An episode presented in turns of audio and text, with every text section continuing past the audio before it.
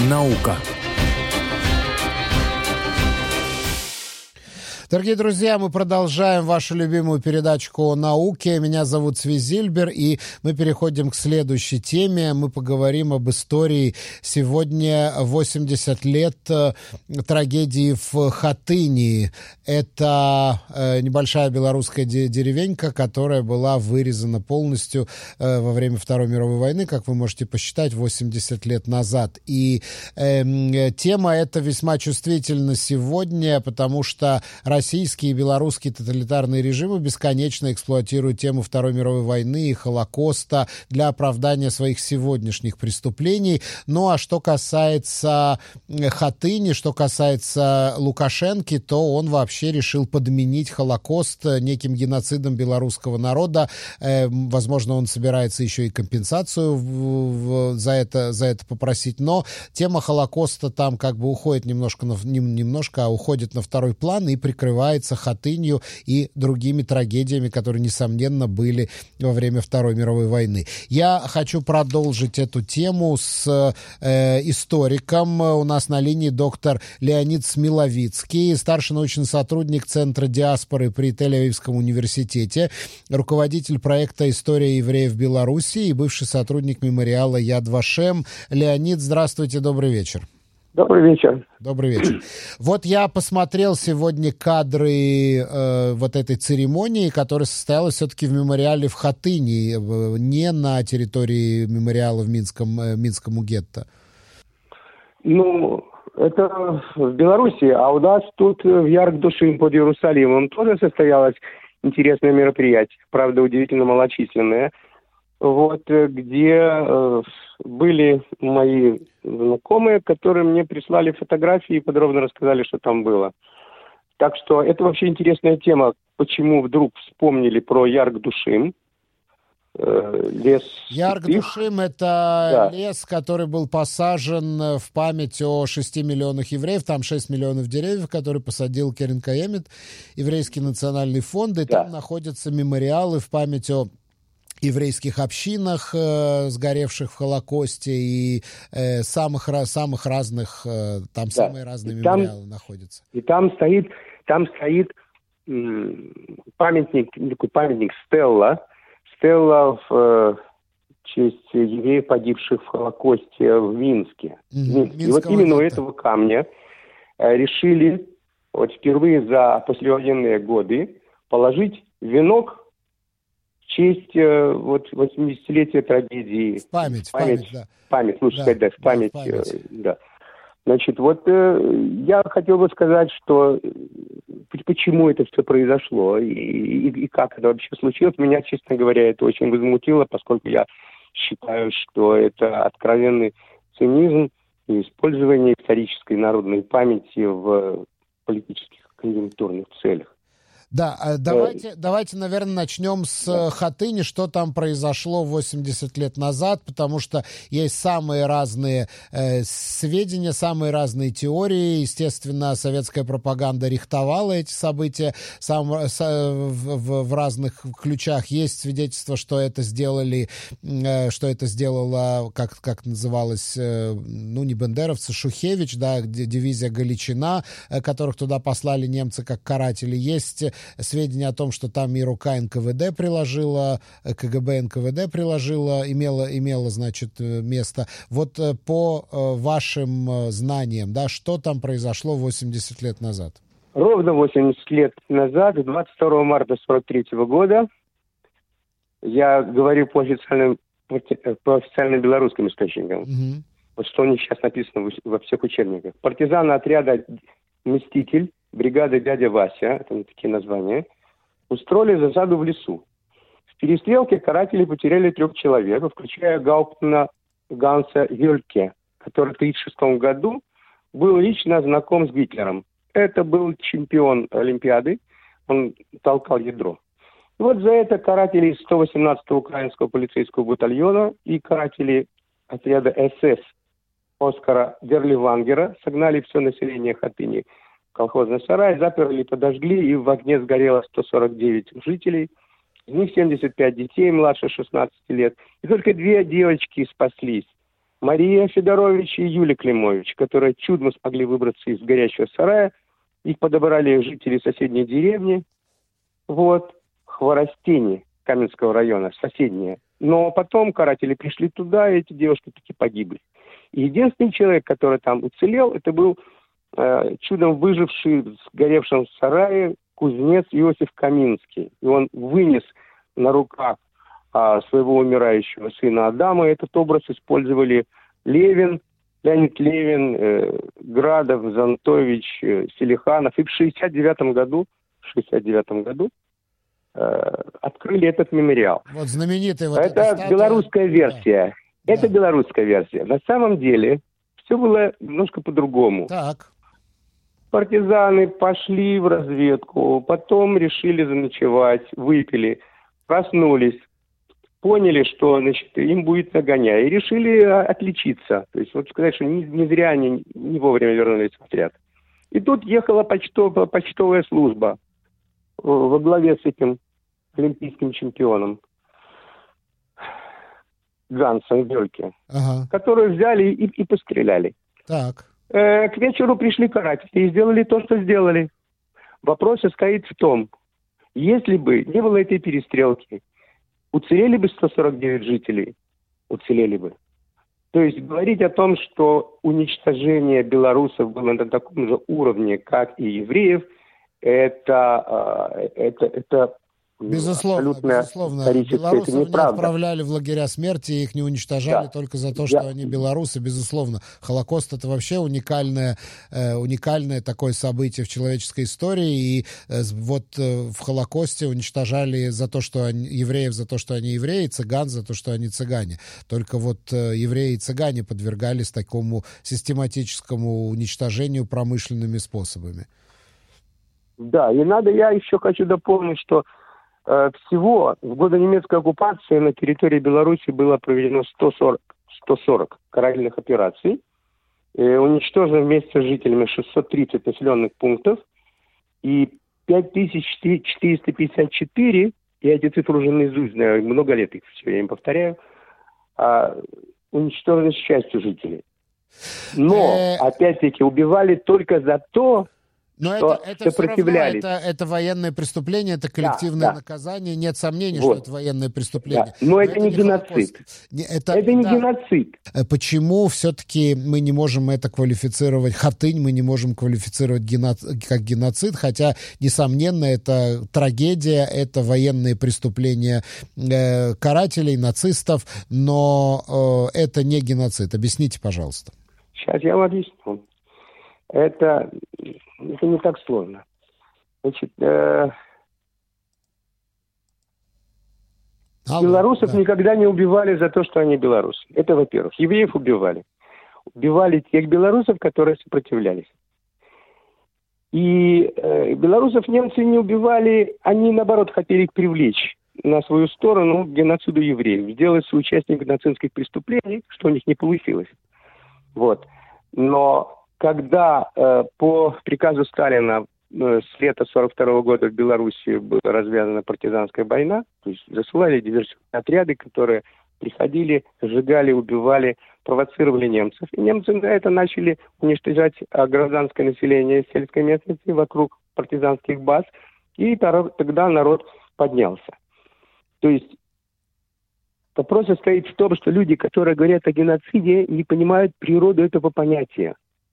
И они приняли закон в декабре 2019 года в Беларуси, который гласит, что э, отрицание этого закона влечет за собой тюремное, тюремное заключение. И это не, не простые шутки. Я хочу сказать, что мой друг, посол Белоруссии в Израиле, Игорь Лещеня, 10 лет был послом в Израиле, осудивший насилие в августе 2020 года, вернулся в Беларусь и был разжалован лишен ранга посла и арестован.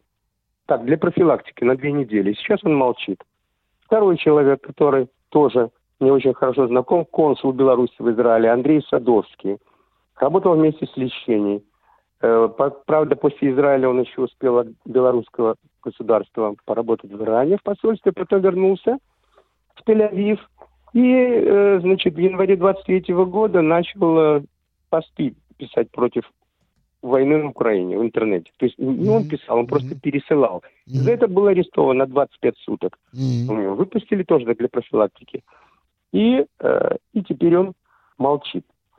Э, режим Лукашенко... Лещения, по-моему, еще во время протестов в Беларуси против э, фальсификации выборов, он еще тогда, по-моему, высказался против режима да, Лукашенко. Да, но его не трогали, пока там все не определилось. И через полгода за ним пришли, вот, да. Хотя ему предлагали политическое убежище, там, где он был послом в Сербии, но он, угу. э, э, в Словении, но, но он отказался. Угу. Значит, э, теперь почему венки Хатыни не возлагали прежде в ярк души, почему делают сейчас? Кстати, кто там был? Там был э, посол России Викторов, там mm был посол э, Белоруссии лично, с секретарем, там с охраной, было еще пять человек. Так, там был посол Казахстана, там было два человека от Керенка Емет, два человека вот МИД Израиля, и, значит, там было еще 18 человек о, наших ветеранов, которые, пригласили, остальные отказались. Значит, и, и все. Вот это, вот это, это все, это 20 человек там нету, не было. Угу. А, значит, и за быстренько, за час 15 это все провели, свернули, э, пофотографировали сами себя и, и, и разъехались. То есть это мероприятие, которое надо было отметиться. Угу. Э, на самом деле, если говорить о том, сохраняется память о Холокосте в Беларуси или нет, э, вы можете сделать вывод сам. Из того, что я сейчас скажу. Ни одного журнала, посвященного теме Холокоста, нету. Ни одного курса по истории Холокоста вузов не читается. Не, э, значит, э, ни, никаких конференций по истории Холокоста не проводится. Грантов нету. Э, в учебниках полстранички по Холокосту в учебнике истории школьном, mm-hmm. да? да? В вузовском примерно то же самое. И после этого они говорят, мы считаем боль еврейскую часть трагедии Беларуси и так далее. Из 500 памятников, которые там стоят, там ни одного памятника не построили за счет государства все памятники жертвам геноцида, все, за счет спонсоров и, и, и родственников. Ну и э, мне, конечно, очень жаль наших дипломатов, которые там сейчас в Минске находятся. Вот, просто их очень э, жалко, потому что там не сладко. Мире Израиля исходит из старого, очень, не очень приятного, но есть такой принцип о том, что политика – это искусство возможного. Угу. Нужно сохранять контакты, ну, а с чем с ними можно еще говорить, а с чем? Ну, только память о войне. Правда, эту память они понимают совершенно искаженно. В Беларуси нет ни одного историка, который бы осудил этот закон или бы критически к нему высказался. Все молчат, потому что есть, есть чего бояться. И э, постепенно, конечно, Лукашенко оказывается все в большей и большей изоляции. Я не знаю, вы слышали или не том, что отменили прямой рейс из Тель-Авива в Минск. А, значит, и теперь, и если вы хотите из Минска лететь в Тель-Авив, вам надо делать это через Вильнюс, но там шенгенская виза, вот сейчас уже трудно получить. Да, но это уже, это уже мы немного отошли от темы, это да. все понятно. Но... Э, Направьте меня тогда. Да, да. Давайте, давайте, давайте вернемся все-таки к Хатыни, к тому, что там происходило. Вы да. говорите, что таких карательных операций было много. Почему э, советская э, э историография, советская история выбрала именно Хатынь как такой вот флагман того, что там происходило, а не какое-то другое место? Э, вы знаете, вот эта, эта история это история с кузнецом Иосифом Каминским, которая неожиданно стала э, предметом гласности. Да, я хочу уточнить, Иосиф Каминский не был евреем, потому что имя Иосиф... Нет, нет, нет, там не было ни одного еврея. Вот там в Хатыне не было ни одного еврея. Почему они приехали к там в Ярк-Душим с этим венком? Ну да, Для того, чтобы поставить знак равенства между, между тем, что убивали евреев и белорусов. Угу. Нас тоже убивали, у нас тоже был геноцид. Вы понимаете? То есть угу. наглая ложь. Угу. Просто наглая ложь, пропаганда. Угу. Никакой, никакой науки. А всем остальным заткнули рты. И сказали, Не, да, не, э, не, не, вот не, этот закон, который Лукашенко принял в 2020 году, он наказание за отрицание геноцида белорусского народа. Что-то в этом да, роде, да? Да, да. Причем э, рамки, знаете какие? Не 41-45, а 39-54. Угу. Ну, 39-й это когда была присоединена Западная Беларусь. Да. А 54-й, когда было окончательно подавлено антисоветское сопротивление mm-hmm. Западной Беларуси. Mm-hmm. Оно очень беспокоило. И, и так далее. Причем в этом законе ни одного слова про еврея и ни одного слова про, про Холокост. Mm-hmm. То есть они говорят одно, понимают другое, делают Но это, третье. в принципе, продолжение советского нарратива, который тоже говорил о погибших советских людях и никогда не уточнял, что речь идет о евреях. Да. Э, значит, э, теперь у них новая мода – а если э, за счет спонсора на еврейской могиле ставят памятник, ну, там какая-то погибшего местечко и прочее, прочее. Mm-hmm. Раньше писали, значит, в память о советских гражданах, потом здесь похоронены евреи, а теперь у них новая формула. Причем они категорически на этом настаивают, иначе исполком место не дает разрешения на установку памятника. Mm-hmm. Какая формула? Здесь похоронены жертвы нацистского геноцида, и все. Mm-hmm. Понимаете? И, и, и догадайся, кто это. Догадайся, кто это. Mm-hmm. Вот. Не говоря о том, что там все настолько там забюрократизировано. Вот.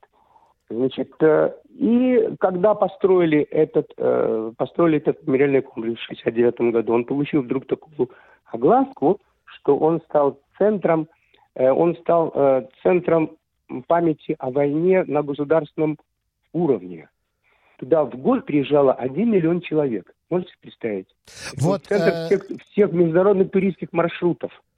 ТАСС э, сегодня сообщает, что Лукашенко на церемонии в Хатыне заявил, мы сделаем все, чтобы сохранить в истории подвиг поколения советских людей, которые с честью прошли свой урок мужества и героизма. То есть абсолютно та же ну, да, да, что да, и в Советском же, Союзе. Все это же самое повторяется. Я еще хотел сказать, что я там был много раз. Первый раз, когда мне было 13 лет, э, по совету отца я сказал э, своему классному руководителю, он весь наш, весь наш класс туда свозил. Это был ноябрь 69 года.